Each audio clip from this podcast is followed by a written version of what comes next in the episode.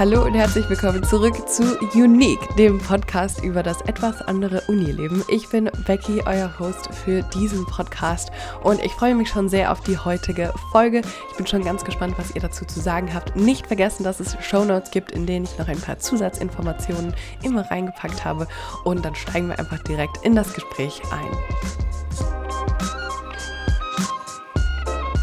Herzlich willkommen, Janine, zu unserem Podcast. Und ich würde zuallererst einfach dich bitten, dich mal vorzustellen, zu sagen, wer du so bist und was du so machst. Ja, leg los.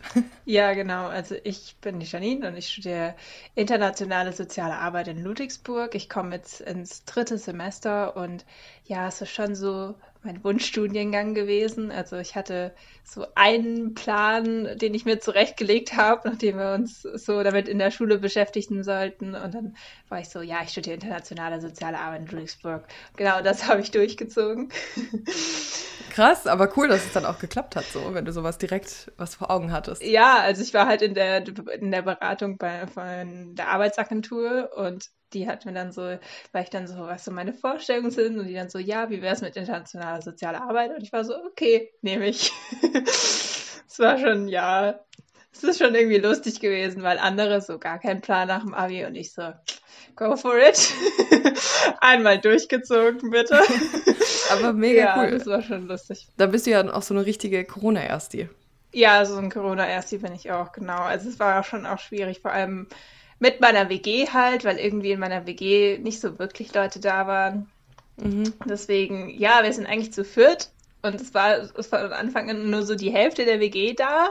Also ich und eine andere, beziehungsweise die andere war auch nur unregelmäßig da. Deswegen, das war so, was mich so am meisten beschäftigt hat, so die sozialen Kontakte während dem Wintersemester. So jetzt im mhm. Sommersemester ist es tatsächlich dann wieder ein bisschen besser geworden aber auch weil ich halt in den Aktivismus eingestiegen bin. Ich saß dann halt sehr viel vor dem PC, Uni und Aktivismus, aber dann hatte ich irgendwie noch bisschen mehr zu tun als im Wintersemester und ja, das war so der Hauptaspekt. Also ich würde mal sagen, so technisch von der Uni her mit den Veranstaltungen und so hat es eigentlich ganz gut hingehauen. Mhm.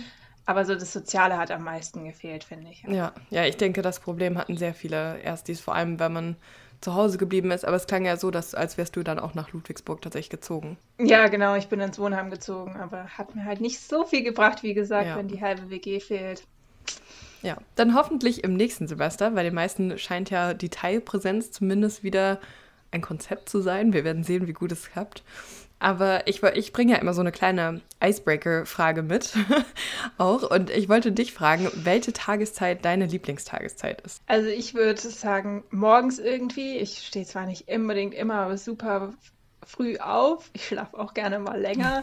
aber trotzdem, ich weiß nicht, so morgens bin ich so richtig früh morgens, bin ich unter Umständen auch schon richtig produktiv gewesen. Mhm. So in der zehnten Klasse hatte ich so eine Phase, da war ich immer nie motiviert, meine Hausaufgaben ähm, noch nachmittags zu machen. Deswegen bin ich dann morgens so richtig schön früh aufgestanden, so um vier oder so. und habe dann meine Hausaufgaben noch gemacht. Okay, das ist ja Weil abends mutig. geht bei mir gar nichts mehr. Deswegen bin ich manchmal schon eher so der Morgenmensch. Ich weiß nicht, ich mag dieses Gefühl, wenn es einfach noch früh morgens ist und man irgendwie so manchmal auch früher dran ist als alle anderen hat man manchmal so das Gefühl und ich weiß nicht, deswegen ist es schon morgens, ja. Ja, ja, cool. Jeder hat, also ich glaube, 4 Uhr morgens wäre ich niemals vor der Schule aufgestanden. Zumindest kann ich mir nicht, also ich glaube, 18-jähriges Ich wäre da ganz vehement dagegen gewesen. Ähm, ja, aber wir haben ja heute eine etwas, also ein bisschen ein anderes Thema in der, in der Folge. Und zwar hast du eine Zerebralparese. Ich hoffe, ich spreche das richtig aus. Ähm, ja, doch. kannst du für uns erklären, was das ist oder was das bedeutet? Genau, also infantile Zerebralparese ist halt eben eine Behinderung, die erwirbt man eben so in der frühen Kindheit. Also deswegen auch infantil und Zerebralparese, also man kann sich so ein bisschen vom Namen her leiten. Zerebral ist eben das Gehirn und dass es Gehirn betrifft und Parese eben die Lähmung. Und deswegen ist es eben eine Lähmung, die eben im frühkindlichen Alter im Gehirn entstanden ist. Also bei mir war das so, dass ich ein Frühchen war. Ich war vier Monate zu früh. Also ich oh, bin wow. Ende Juli zur Welt gekommen, obwohl ich eigentlich Ende November hätte kommen sollen. Und wenn man bedenkt, dass das vor gut 20 Jahren war, ja war die Situation echt kritisch. Das, also ich bin so gefühlt ziemlich knapp am Tod vorbeigeschrammt, das muss man schon sagen. Da mhm. hatte ich schon viel Glück. Das sind halt auch echt unterschiedliche Faktoren, die da mit reinspielen. Aber ich hatte dann halt eben, weil ich so früh geboren war, eine Hirnblutung eben.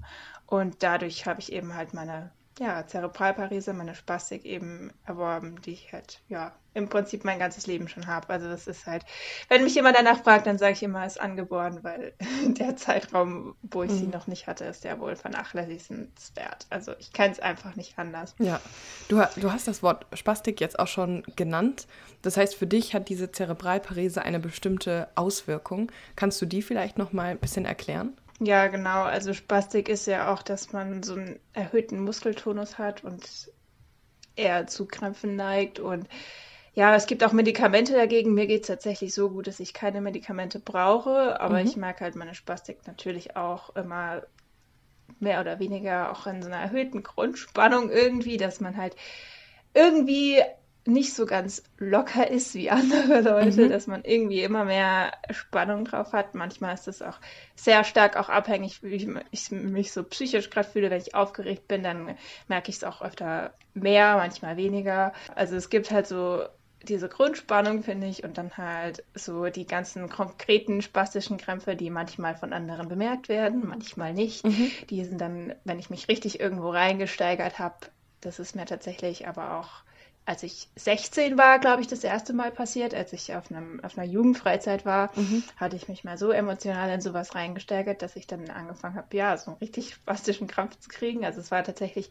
mein linkes Bein, was ein bisschen ungewöhnlich ist, weil bei mir ist eigentlich die rechte Seite schlimmer betroffen als die linke Seite. Mhm. Also in der linken Gehirnhälfte wurden mehr Gehirnzellen zerstört durch die Hirnblutung als in der rechten. Mhm. Genau. Aber da war es tatsächlich das linke Bein und das hat dann halt auch erst aufgehört, als ich mich wieder beruhigt habe. Also es war jetzt ist nicht so das Problem, ich kann dann immer noch laufen oder so, aber man merkt halt, dass mein Bein total anfängt zu zittern, so mhm. halt wie so ein ganz starkes Zittern, was halt auch sehr rhythmisch ist und was halt jetzt so einfach dann nicht mehr aufhört, wenn man sich so richtig schön, also wenn ich mich so richtig schön psychisch reingesteigert habe, dann mhm. dauert es immer wirklich, bis ich mich beruhigt habe, dass es dann wieder ganz weg ist, aber ja, es tut nicht weh, es ist, man merkt es halt nur, dass es wirklich sehr rhythmisch ist und nicht so einfach mhm. aufhört.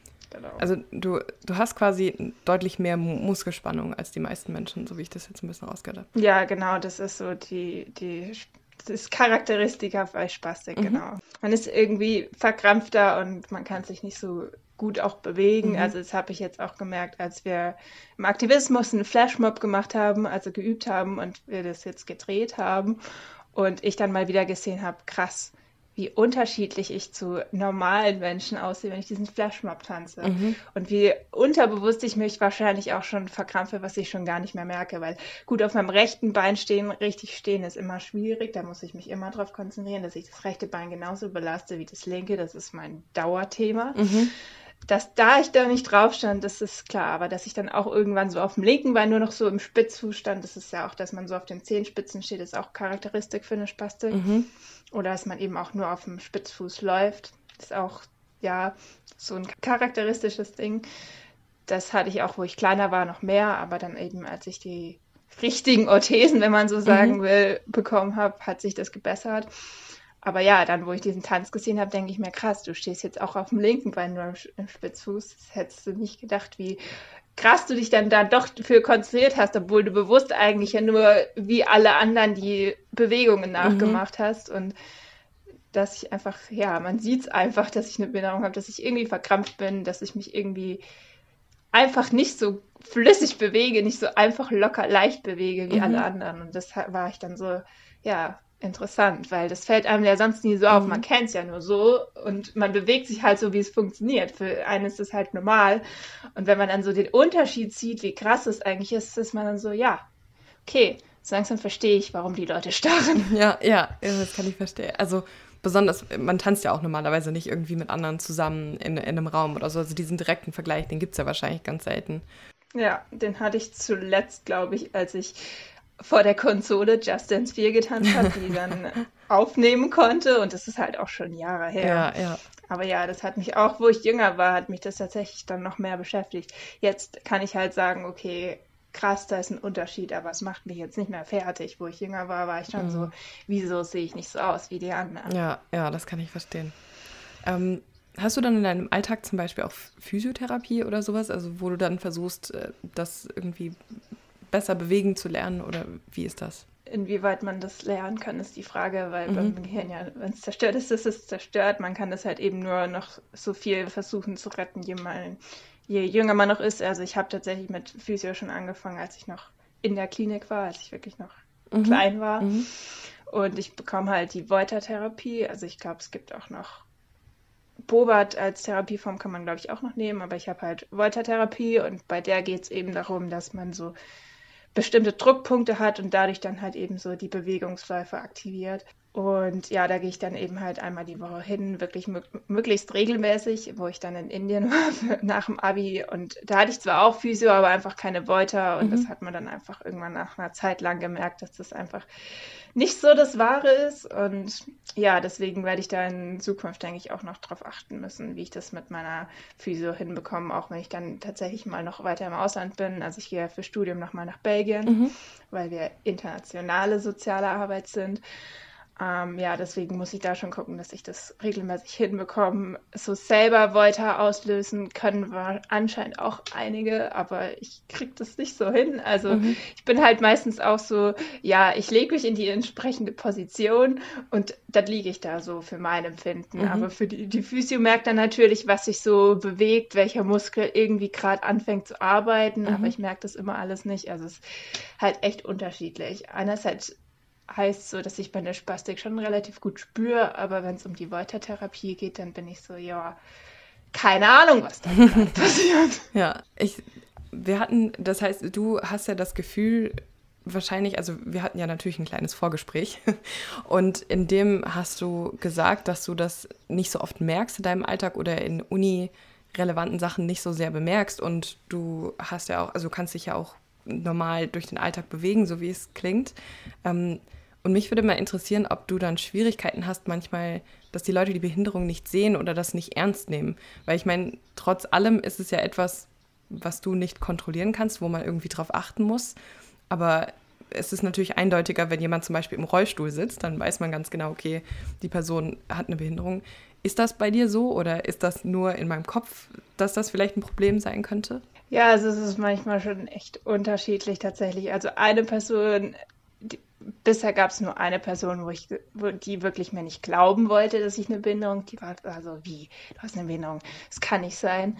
Die meisten glauben mir schon, aber es ist manchmal doch ein bisschen schwierig zu sehen und vor allem auch einzuschätzen, was ich kann und was ich nicht kann, weil ich eben so fit bin. Da sind dann plötzlich so ja, Barrieren, an die man nicht denkt, weil ich halt zum Beispiel auch kein Fahrrad fahren kann, mhm. weil mein. Gleichgewicht halt so schlecht ist, dass ich das nicht hinbekomme. Und für so viele ist es so selbstverständlich, Fahrrad fahren zu können oder ja, weiß ich nicht, auch Roller war für mich schon teilweise schwierig, weil ich zum Beispiel halt nie auf diese Hinterradbremse kam, mm, mhm. weil da hätte man ja mit beiden Beinen auf dem Brett stehen müssen ja. und dann ja, so ganz verschiedene Fortbewegungsmittel, Fahrrad, keine Ahnung, Wakeboard, Waveboard, was auch immer es da noch alles gibt, mhm. so das Inliner, Schlittschuh, sowas, was für wieder irgendwie verständlich ist, dass man das lernen kann. Das funktioniert bei mir halt einfach nicht so. Mhm. Also für Fahrrad haben wir dann die Lösung gefunden, dass ich mit meinen Eltern schon als Tandem gefahren bin und dann halt mein Vater im Prinzip das ganze Gleichgewicht gehalten hat und ich dann nur hinten drauf saß und drehte. Aber mhm. ja, ist halt irgendwie auch so ein bisschen suboptimal, weil man halt nicht so unabhängig ist, genau. Mhm. Also ja, von daher, irgendwie merkt man schon, irgendwie merkt man es auch nicht. Es ist manchmal so ein ganz komischer Zwischengrad, wo es auffällt und wo es nicht. Also wenn ich laufe, dann sieht man es eher und wenn ich sitze, dann rede ich halt ziemlich normal, dann fällt es nicht auf. Also ja, wo man halt immer am Diskutieren war, war so mit dem Landratsamt, wenn es um die Feststellung vom Grad der Behinderung ging. Mm. Da haben wir es jetzt geschafft, dass ich meinen Behindertenausweis auf unbefristet ausgestellt bekommen habe dieses Jahr, wo ich mir nur so dachte, yes, endlich, weil es sonst immer, also wir hatten 2017 auch einen Rechtsstreit mit denen angefangen, weil es dann halt eben darum ging, ja, verbessert es sich nochmal oder verbessert es sich nicht? Hä? Und es ist halt, weil was, was angeboren ist, ist irgendwie, das ist schon ein bisschen absurd, dass man da mit dem Landratsamt sich noch drüber streiten muss, wie viel Grad der Behinderung man jetzt bekommt. Und ob man jetzt Merkzeichen B hat oder nicht, aber anscheinend ist das so eine finanzielle Frage und das ist eine der nervigsten Sachen, wo man sagt, ist es jetzt anerkannt, ist es nicht anerkannt. Mhm. So. Also irgendwie ist es schon klar, dass es eine Behinderung ist, aber wie viel Grad der Behinderung es gibt, gibt es einen großen Spielraum anscheinend. Also ich hatte mhm. mal 70, ich glaube, ich hatte zwischendurch mal 50 und jetzt haben wir dann halt wieder uns auf 60 hochgekämpft sozusagen. Mhm. Ja, dafür haben wir auch schon einiges gemacht, dass wir halt auch nochmal nach Moosbach extra gefahren sind. Mhm. Oder ja, ja, nach Moosbach, genau, weil die dann von der Klinik, wo ich in Aschau bin, haben die uns, hat uns da die Physio weiterempfohlen, weil die Ergotherapeutin in Aschau war dann nämlich der Meinung so, als es um die Hände ging, weil Aschau hat meistens nur eben die Füße behandelt, weil mhm. Tetraspastik ist ja Hände und Füße. Mhm. Und die Ergotherapeutin in Aschau, die war auch so, ja, oh, mit Übung wird es schon wieder so nach dem Motto, das Defizit an den Händen ist gar nicht so groß, wo ist denn der Spastik in den Händen? Und die in Moosbach haben es dann halt tatsächlich so geschafft, dass man halt entsprechende Tests gemacht hat, dass man es einfach mhm. gesehen hat auf den Fotos, dass ich Spastik habe und so. Also ja, das ist so die große Sache gewesen, die ich jetzt im Kopf habe, wenn es heißt, ob andere mhm. Menschen mhm. meine Spastik anerkennen oder nicht. Ja, ja, ja, weil okay, Wahnsinn. Ich muss mich erst mal kurz verdauen. Aber ich, also ich kann mir das gar nicht vorstellen, dass Menschen das nicht, ja, weil wie du sagst, es ist ja angeboren und kommen wir darauf wieder klar. ähm, wenn ich, also wenn ich mal so fragen darf, weil ich kenne mich damit gar nicht aus, was für einen Unterschied macht es denn mit den Schweregraden? Also was würde das für dich bedeuten, 50 Prozent zu haben oder 70? Wo, was für Unterschiede macht das? Also ich weiß nicht so ganz exakt, was für Unterschiede es mhm. macht, aber es ist halt öfter so, dass man so bei Eintrittsgeldern, ob man jetzt eine Ermäßigung bekommt, mhm. da weiß ich auf jeden Fall, dass es da vom vom Grad der Behinderung halt auch abhängt. Mhm. Je mehr man hat, desto höher die Wahrscheinlichkeit, dass man irgendwelche Vergünstigungen bekommt. Und ja, es ist dann eben anscheinend so, dass das Landratsamt dann wohl mehr zahlen muss, je höher der Grad der Behinderung. Ich weiß es auch nicht okay. so genau, aber auf jeden Fall scheint ihnen daran was zu liegen, wenn sie sich damit so viel rumstreiten mit uns. Okay. Ja, also höchstwahrscheinlich hat es dann Auswirkungen. Das finde find ich interessant und werde ich mal nachgehen nach dem Gespräch. Ähm, aber wir hatten es ja jetzt äh, schon so ein bisschen ganz am Anfang des Gesprächs über dein Studium. Und da würde ich ganz gerne jetzt hin zurückkommen, auch einfach, weil es ein sehr schönes Thema ist. Ja. Also es scheint dir sehr viel Spaß zu machen. Ähm, Im Laufe dieser Gespräche habe ich so ein bisschen gelernt, dass man es ja teilweise unterschiedliche Bewerbungsmöglichkeiten gibt für Personen, die eine Behinderung haben. Ähm, hast du das zum Beispiel in Anspruch genommen oder hast du dich quasi in Anführungsstrichen normal beworben für deinen Studiengang? Ja, ich habe mich tatsächlich normal beworben. Mhm. Also so Härtefallanträge oder so wusste ich, dass es es gibt, aber ich dachte mir so, ja, ich hatte nicht das Gefühl, dass ich da so rein falle unter die Kategorie, weil ich mir dachte, so, das klingt irgendwie so, als bräuchte man diesen Studienplatz unbedingt und als bräuchte man irgendwie so eine richtig besondere Begründung dafür. Irgendwie habe ich mich da nicht so zugehörig gefühlt, dass ich jetzt gesagt mhm. habe, okay, da hätte ich jetzt Anspruch drauf, deswegen habe ich mich tatsächlich normal beworben, mhm. ja. Warum fühlst du dich da nicht zugehörig? Ja, weiß ich nicht, weil ich dann wie, ich denke mir halt immer so, ja, letztlich denke ich mir wahrscheinlich, meine Behinderung ist nicht stark genug, nicht schlimm genug, keine Ahnung, weil ich nicht jemand bin, der offensichtlich im Rollstuhl mhm. sitzt, nicht jemand bin, der eine Assistenzperson braucht wegen Sehbehinderung oder keine Ahnung, weil ich das alles selbstständig hinkriege, wahrscheinlich deswegen, ja. Hm.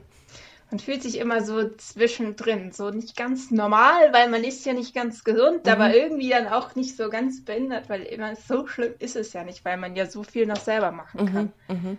Aber ja, aber es ist tatsächlich, das finde ich ganz interessant. Also jetzt in Gesprächen auch mit, mit anderen habe ich das nämlich auch mitbekommen, dass Personen sich dann manchmal so zwischendrin fühlen, obwohl es für mich jetzt zum Beispiel, also wenn, wenn ich höre, was du mir erzählst, finde ich, dass es relativ klar ist, dass du auch einen Härtefallantrag nehmen könntest, weil du hast eine andere Situation. Vor allem, wenn du sagst, deine Hände sind betroffen, also Klausuren mitschreiben, ist wahrscheinlich können wir gleich nochmal drüber quatschen, aber ist wahrscheinlich ganz anders, oder? Ja, es ist schon irgendwie anders. Also gerade so zum Klausuren mitschreiben habe ich ja noch so die, eine, eine Story, die bis in die Schulzeit zurückreicht. Ich glaube, das ist auch ganz interessant. Ja, gerne. Pack sie aus. ja, genau. Also Klausuren beschreiben und dem Nachteilsausgleich. Also ich habe schon in der Schule einen Nachteilsausgleich gehabt und habe den jetzt in die Uni sozusagen weitergeführt. Mhm. Aber es war halt schon so ein Ding, den in der Schule überhaupt zu bekommen, weil ja, ich bin auf einer Regelschule gewesen. Ich war die einzige, fast die einzige mit Behinderung auf einer Regelschule. Also es gab noch eine andere, die saß im Rollstuhl, aber ich glaube, die hatte dann auch keine Beeinträchtigung der Hände oder so. Ich weiß es nicht genau. Aber jedenfalls, ich saß dann so in der neunten Klasse, in der neunten Klasse, da war ich schon einige Jahre eben auf dem Gymnasium und es wurde schon über den Sportunterricht geredet, also war schon klar, dass ich im Sportunterricht keine Noten bekomme. Aber ansonsten hatte ich eigentlich keine Sonderregelungen und dann saß ich so in der neunten Klasse, in, muss ich in irgendeiner Geometrieklausur gesessen sein und meine mhm. Mathelehrerin ist danach dann auf meine Mutter zugekommen und hat ähm, gemeint, ob ich den Nachteilsausgleich bekomme wegen dem Zeichnen und so, mit dem Geodreieck halten mhm. und so, weil für mich das ja offensichtlich schwerer ist als für andere. Mhm. Das wäre mir jetzt halt auch nicht so krass bewusst gewesen, aber ja, ich habe nicht unbedingt Spaß daran, irgendwelche Sachen unglaublich genau zeichnen zu müssen, weil ich es tatsächlich anstrengend finde, das ganze Zeug so präzise zu halten und dann präzise zu zeichnen, mhm. ist nicht unbedingt, was mir Spaß macht, aber ich hätte nicht gedacht, dass es dann so gravierend der Unterschied im Vergleich zu anderen ist. Jedenfalls war das der ausschlaggebende Punkt, dass sie dann gemeint hat, wegen Nachteilsausgleich. Und meine Mutter dann so, ja, hm, wie Nachteilsausgleich, was ist das? Mhm. Dann sind wir so in der neunten Klasse das erste Mal so mit in Berührung bekommen, haben aber auch gemerkt, dass die Schule da auch nicht wirklich so viel Ahnung davon hat, wie viel da angemessen ist und wie man das regeln könnte. Mhm. Und deswegen sind wir dann auch nochmal dafür extra eine Beratungsstelle gefahren. Mal wieder Richtung Heidelberg, ich weiß gar nicht, Neckargemünd oder so mhm. war es, glaube ich, wo die eben eine wie hieß die, die Stephen Hawking Schule mhm. war das, glaube ich. Die haben noch die Beratungsstelle da drin und die ist anscheinend für ganz Baden-Württemberg zuständig, weil wir haben so in Würzburg angerufen, weil wir ja schon an der bayerischen Grenze eben wohnen und dann war es so, ja, nee. Da sind wir nicht zuständig für, weil wir sind Bayern und sie sind Baden-Württemberg. Und dann waren wir so, ja, sind wir halt nach Neckargemünd gefahren. Was tut man nicht alles? Mhm. wir sind es halt gewohnt, irgendwie viel mit mir rumzufahren, allein mhm. schon wegen den Arthesen und Ärzten und so fährt man schon einiges rum und deswegen, ja, da sind wir dann eben auch hingefahren. Und dann haben die uns halt eben beraten bezüglich Nachteilsausgleich, bezüglich Schreiben allgemein, so ein bisschen Stift halten und so, weil ich halt auch noch so ein bisschen, ja, ein bisschen, man möchte jetzt nicht meinen Schreibtisch sehen, aber ich habe auch noch Hyperhidrose, also sprich, ich schwitze auch noch übermäßig stark an meinen Händen. Okay. Und deswegen ist es dann auch mit dem Stifthalten aus Schwitzgründen so ein bisschen ein Problem. Das ist so meine Doppeldings mhm. und deswegen, ja, die haben mir dann schon prophezeit, dass meine Zukunft wahrscheinlich am Computer an der Uni dann liegen wird, dass ich dann einfach mehr mit Laptop schreibe, weil mhm. Für mich dann einfach einfacher ist als mit der Hand. Und ja, jedenfalls haben wir uns mit der Schule dann eben so geeinigt, das war dann ab der 10. Klasse, dass ich halt eben für Klausuren 15 Minuten länger schreiben durfte, mhm. einfach um die Zeit zu haben, meine Hand so ein bisschen zu entspannen, weil ich mir die, je länger man sie in einer Position hält, ja auch irgendwie verkrampft. Mhm. Dass ich da einfach ein bisschen mehr Zeit habe, um ja zu schreiben können. Und es wurde halt meistens auch eingehalten, dass ich halt diese 15 Minuten hatte, die halt gerade so praktisch noch die Pause halt dazu waren, dass es noch irgendwie praktikabel war, dass es nicht so kompliziert war. Ja, das war so eben 10. Klasse Oberstufe. Oberstufe habe ich dann auch Sport halt komplett ersetzt, dass ich dann halt auch gar keinen Sportunterricht mehr hatte, mhm. weil da ist es nicht so einfach mit, wir kriegen keine Noten in Sport mehr. Mhm. Aber das war so meine Schulzeit, also Nachteilsausgleich und halt eben keine Noten Sport, die hatte ich ja schon länger. Und natürlich den doppelten Büchersatz, dass ich eben nicht so viel schleppen muss. Das wurde aber tatsächlich schon seit Klasse 1, glaube ich, durchgezogen. Also da kam man früher drauf, aber das mit dem Nachteilsausgleich mhm. ist einfach viel zu lang gedauert. Und wie gesagt, meine Schule wusste da eigentlich auch nichts von. Also es war schon ein bisschen schwieriger. Deswegen habe ich mich jetzt dann gefreut, dass es an der Uni echt anders mhm. war, weil da wusste ich dann, okay, ich weiß gar nicht, ob mir das in der in der erst die Woche vorgestellt wurde, aber ich wusste halt, okay, es gibt das Büro für Vielfalt und da kann ich mich dann hinwenden, mhm. wenn ich einen Nachteilsausgleich brauche. Im ersten Semester habe ich den jetzt auch gar nicht beantragt, weil ich wusste, okay, ich habe keine Klausur. Mhm. In dem Sinne, wo ich jetzt so den krassen Zeitdruck hätte, deswegen habe ich mich dann auch erst fürs zweite Semester dran gesetzt, weil ich gewusst habe, okay, ich habe jetzt eine Klausur, wo ich dann auch schreiben muss. Und ja, das war dann halt sehr einfach, weil dann hat man eine Mail hingeschrieben mhm. und dann so, ja, dann lass mal kurz über Zoom reden. Und dann hatte ich so ein 20 Minuten Zoom-Gespräch, in dem eigentlich nur abgeklärt wurde, wie viel Zeit ich denn gerne hätte. Wir haben so überlegt, mhm. was so reichen würde. Die Viertelstunde in der Schule, wenn jetzt die Klausur ein bisschen länger ist, gut, dann machen wir 20 Minuten, testen wir aus. Und dann ging das eben dann hat der Herr eben von dem Beruf für Vielfalt eben ein entsprechendes Schreiben gemacht mhm. für das Prüfungsamt eben. Und dann musste ich noch einen Nachweis beilegen, dass ich halt eben eine Behinderung habe. Mhm. Der konnte aber auch alt sein und das ging dann ans Prüfungsamt und damit war die Sache geregelt. Es war sehr viel einfacher, mhm. als eine Schule vor sich zu haben, die erstmal gar keinen Plan hat. Ja. Deswegen war ich echt froh, dass das an der Uni so unkompliziert geklappt hat. Es war so fast schon so eine Selbstverständlichkeit. Mhm. So richtig gut. Ja, das klingt ja richtig gut. Das heißt, es war für dich auch einfach, dann die Ansprechpartner zu finden. Ja, genau. Also der von, ja, das Büro für Vielfalt, das wusste ich irgendwie schon, beziehungsweise ich habe es vielleicht auch schon auf der Website vorher gelesen. Mhm. Und da stand dann halt auch, wer Ansprechpartner ist. Und der hat ja dann eben gesagt, an wen ich vom Prüfungsamt ich schicken muss. Von daher war es echt einfach, mhm. ja. Jetzt, wo man so langsam wieder in Präsenz geht, hoffentlich zumindest, ähm, gibt es denn dann andere Sachen, die du vielleicht auch nochmal angehen willst oder wo du sagst, ah, vielleicht brauche ich da ein bisschen Unterstützung oder du informierst dich nochmal? Ich glaube jetzt ehrlich gesagt nicht, dass sich durch Präsenz so viel für mich ändern wird. Also klar, Treppen und ich, wir sind nie Freunde, aber es funktioniert ja eigentlich ganz gut, weil ja, ich glaube, wir haben jetzt keine Treppen ohne Geländer an der Hochschule. Mhm. Unsere Hochschule ist ja auch nicht so groß, wo ich jetzt sage, da würde ich jetzt nicht irgendwie nicht so einfach drüber kommen mhm. oder so. Von daher denke ich, kann ich mich auf Präsenz eigentlich freuen und ich sehe da jetzt eigentlich keine weiteren besonderen Bedürfnisse von mir tatsächlich. Ja. ja. Hat in der Schule auch funktioniert. Also in der Schule war es teilweise, finde ich, ein bisschen schwieriger, weil unsere Schule relativ viele Stockwerke auch hatte mhm. und ich manchmal so meine Probleme hatte mit dieser Treppe, die halt so offen ist. Also die Treppen, wo man nicht so genau sieht, wie tief es runtergeht, mhm. sind praktischer als die, die man so genau sieht, wie tief es runtergeht, weil das ist dann so besser für meine Psyche und je ruhiger meine Psyche mhm. ist, desto besser komme ich auch eine Treppe runter. Ja, ich glaube, an der Hochschule ist das tatsächlich bisschen, baulich ein bisschen anders und dadurch wahrscheinlich ein bisschen besser. Okay. Ja. ja, aber das ist ja schon mal ganz gut zu hören.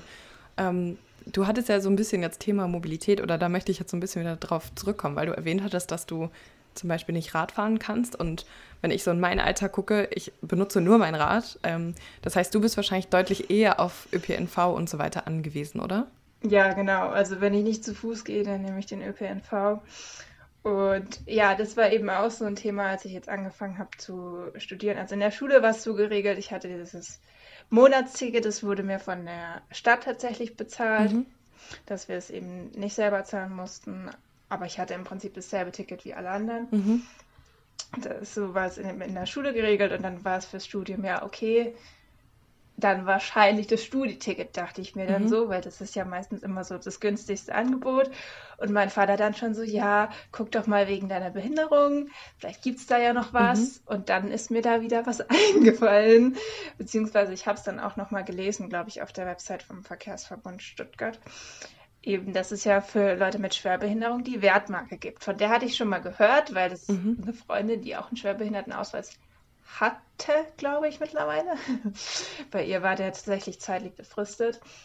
Ähm, ja, die hatte den eben schon zu Schulzeiten und hat gemeint, hey, das ist doch viel günstiger als das mhm. Ticket, aber weil mir das Ticket bezahlt wurde, hat sich in dem Moment nicht gelohnt. Deswegen wurde es wieder verworfen. Aber jetzt zu Studiezeiten wurde es mit der Wertmarke halt eben wichtig. Die mhm. habe ich jetzt eben auch ja, bestellt, wenn man so möchte, weil es einfach super ist. Man hat zahlt 90 Euro. Und ich habe so gedacht, okay, Wertmarke, mal gucken, wie weit du damit kommst. Wenn du Glück hast, kommst du durch ganz Baden-Württemberg. Ich habe dann eben beim Landratsamt angerufen und war dann richtig überrascht, als sie gesagt hat, dass man 90 Euro im Jahr zahlen kann und durch ganz Deutschland kommt, also mhm. also beim Nahverkehr halt. Mhm. Nicht mit ICE und IC, aber das ist halt so gefühlt das Beste, was im Gesetz so eingefallen ist, habe ich so das Gefühl. So, wenn du dich sonst mit dem Landratsamt rumstreitest, mhm. dann bekommst du wenigstens die Wertmarke problemlos. Mhm. Und es ist halt richtig gut, weil man da ja einfach umfahren kann und sich jetzt nicht Gedanken machen mhm. muss über das Finanzielle, weil es einfach so viel günstiger ist. Und ja, es macht einfach Sinn. Ja, ich meine, du bist ja auch deutlich mehr darauf angewiesen als andere. Es macht dann auch irgendwie Sinn, dass ja. da ein Angebot da ist, was irgendwie entsprechend ist. Das hat dann auch noch Auswirkungen auf den Semesterbeitrag, wenn man die Wertmarke hat. Ah, okay. Weil im Semesterbeitrag ist bei uns ja auch noch enthalten, dass man einen Anteil an das Studiwerk eben mhm. zahlt, wegen unseres Studieausweis hat ja noch diese Vereinbarung, dass man irgendwie am Wochenende und dann der, am Wochenende und nach 18 Uhr an Wochentagen kostenlos mhm. fahren kann. Und weil das eben diese Vereinbarung noch mit drin ist, zahlt man ja praktisch noch mehr Semesterbeitrag. Und wenn man die Wertmarke hat, dann kann man sich das auch dann diesen Anteil eben erstatten lassen. Ah. Das ist jetzt, glaube ich, bei uns so 35 Euro. Ist auch richtig praktisch eigentlich, aber ich wusste es auch nicht. Ich wusste es nur so ganz zufällig, weil dann irgendwie mir, ich weiß nicht, ob die Mail, ich glaube, die Mail wurde aus Versehen an alle geschickt und nicht an an die, nur die Person, die die Mail eigentlich geschickt hatte. Das ist so irgendwie bei mir Uni-Postfach gelandet, dass da eine nachgefragt hat wegen Erstattung. Mhm. Und dann war ich so, ja, wie, Moment, da kann man sich was erstatten lassen. Und ja, seitdem weiß ich das eben und deswegen kann man da eben einen Antrag stellen mhm. an, das, an den Verkehrsverbund, dass man eben ja Schwerbehinderung hat und dass man es gerne erstattet haben möchte mhm. oder man kann es eben gibt sogar zweierlei Möglichkeiten. Man kann bei der Hochschule sozusagen beantragen, dass man weniger zahlt von vornherein oder man zahlt erst alles und kriegt mhm. dann den Rest von der Hochschule halt mhm. erstattet. Aber ja, das muss man halt irgendwie wissen. Ja. ja es klingt irgendwie so, also ich kann es immer nur wieder in diesen Folgen sagen, aber es klingt so, als bräuchte man mal so eine Broschüre, wo quasi einfach drin steht, so was man alles machen kann. Also was ist alles möglich, was funktioniert, wer kann das machen und, und wie kann man das irgendwie in Anspruch nehmen, weil das ähm, es ist so kompliziert, aber toll, was es gibt. Also ist umgekehrt natürlich schön, dass es diese Angebote gibt. Ich glaube, die Wertmarke kriegt man auch tatsächlich nur ab einem bestimmten Grad der Behinderung mhm. dann wieder. Ich glaube auch nur so ab mindestens 50 oder so. Ah. Also ja, gibt dann doch wieder irgendwie Einschränkungen, mhm. aber ja, ja. Die, für die, die es bekommen, ist natürlich cool. Ja. Ja, also ich finde ich find das super. Ich finde das super wichtig. Und ähm, Total spannend. Also gibt es noch was, was du so ein bisschen über deine Uni-Zeit oder über generell diese Themen so ein bisschen teilen möchtest oder weitergeben möchtest oder Tipps, die du hast, irgendwas, was du so gelernt hast? Wenn du jetzt das Gefühl hättest, es, ist es hört jemand zu, der ähnliche Probleme hat wie du, der vielleicht auch sagt, oh, ich bin so zwischendrin, ich weiß nicht so genau, ähm, wo ich hingehöre und wo nicht, was du quasi dieser Person mitgeben würdest. Ja, dann würde ich eben raten, vielleicht gerade Lehrer oder auch DozentInnen anzusprechen, ob man, ob die vielleicht irgendwie einen Unterschied bemerken, weil bei mir war das ja damals so mit der Geometrie und dem Geodreieck, mhm. das wäre mir selber gar nicht aufgefallen, dass das tatsächlich einen Unterschied macht, weil die sehen ja dann, eher, haben ja eher den Blick von außen und sehen dann mehr als man selber, dass einem das vielleicht gerade schwerer fällt. Also meiner Freundin ist dann jetzt auch im Nachhinein noch aufgefallen, dass es ja, als sie mit mir angefangen hat zu basteln, dass es für mich zum Beispiel auch sinnvoll gewesen wäre, einen Nachteilsausgleich im Fach Kunst zu haben, wo auch keiner drüber nachgedacht hm, hat. Ja, stimmt. Und das manchmal eben mit den, mit den Händen eben halt auch mir wesentlich schwerer fällt und dass es einfach sinnvoll gewesen wäre, dafür auch sowas einzuführen. Mhm. Also da fehlt, glaube ich, irgendwie halt oft so der, der Blick von außen manchmal für sich selber, was man so noch brauchen könnte, was einen die Sachen leichter machen kann, könnte, weil man halt ja oft in diesem Tunnel ist, mir geht's nicht so nicht so schlecht, ich brauche nicht so viel, ich kriege das schon irgendwie hin, aber manchmal ist es dann doch ganz gut, das eine oder andere zu haben. Und ich glaube, für diese kleinen, feinen Sachen braucht es oft den Blick von mhm. außen, mhm. ja. Ja, und auch so Sachen, also wie zum Beispiel mit diesem Härtefall, also allein schon, weil du gesagt hast, du, ihr seid viel mehr rumgefahren. Also ich kann mir vorstellen, das nimmt ja viel von der Lernzeit weg oder viel von der Freizeit, die man sonst halt investiert hätte in eben gutes, entspanntes Lernen oder ein entspanntes Dasein, um dann später gut zu lernen. Also so Sachen, das, das sind so ganz kleine, feine Unterschiede, an die man vielleicht nicht denkt, aber wenn ich es höre, merke ich, wie viel Freizeit ich dann im Gegensatz dazu hatte, weißt du? Also es sind so, krasse Unterschiede. Ja, wobei man halt sagen muss, man ist es über die Jahre halt irgendwie schon so, so gewohnt. Also ich weiß nicht, wie oft ich damals, wo wir noch in Würzburg waren, was ja näher war, ich weiß nicht, wie oft wir da hingefahren sind, mhm. aber so ab 2008, 2009 sind wir eben halt nach Aschau gefahren, also an den Chiemsee, mhm. in die Spezialklinik halt eben, die dreieinhalb Stunden. Klar, es waren nur alle halbe Jahre immer diesen mega stressigen mhm. Tag, aber irgendwie war es man trotzdem gewohnt, dass man schon mehr, mhm. dass man halt irgendwie einen Mehraufwand zu leisten hat als andere Leute, dass man irgendwie öfter mal länger unterwegs war zum mhm. Arzt oder halt eben zu dem Orthopädiehaus ja. in, in Nürnberg, um sich die Einlagen machen zu lassen, die anderthalb Stunden. Ja. Deswegen, ja, war das halt so, gut, dann fahren wir halt wieder. Es war mhm. auch irgendwo so ein, so ein Gewohnheitsding dann letztlich, ja. Ja, ja aber dann finde ich es ja auch nur fair, wenn das dann anerkannt wird. also, ne? ja. das ist irgendwie eine faire Sache. Ja, vielen lieben Dank für deinen Einblick. Also ich fand es total spannend. Ähm, ich glaube, das werden auch viele ZuhörerInnen sehr, sehr spannend finden. Ähm, also vielen, vielen Dank, dass du dir die Zeit genommen hast. Ja, bitte. Hat mir auch Spaß gemacht. Danke für die Einladung. Das war es auch schon mit unserer heutigen Folge Unique, dem Podcast über das etwas andere Unileben. Ich freue mich total, dass ihr heute da wart und ich bin schon ganz gespannt auf diversen anderen Medien zu hören, was ihr zu sagen habt. Nicht vergessen, einmal kurz in die Shownotes zu schauen und falls ihr das Ganze auch auf Apple Podcasts hört, eine gute Bewertung tut nie weh. Zumindest ist es für mich immer super, super hilfreich, deswegen ich es hier. Vielen, vielen Dank auf jeden Fall fürs Zuhören und wir hören uns in zwei Wochen wieder. Ich bin schon total gespannt. Bis dann!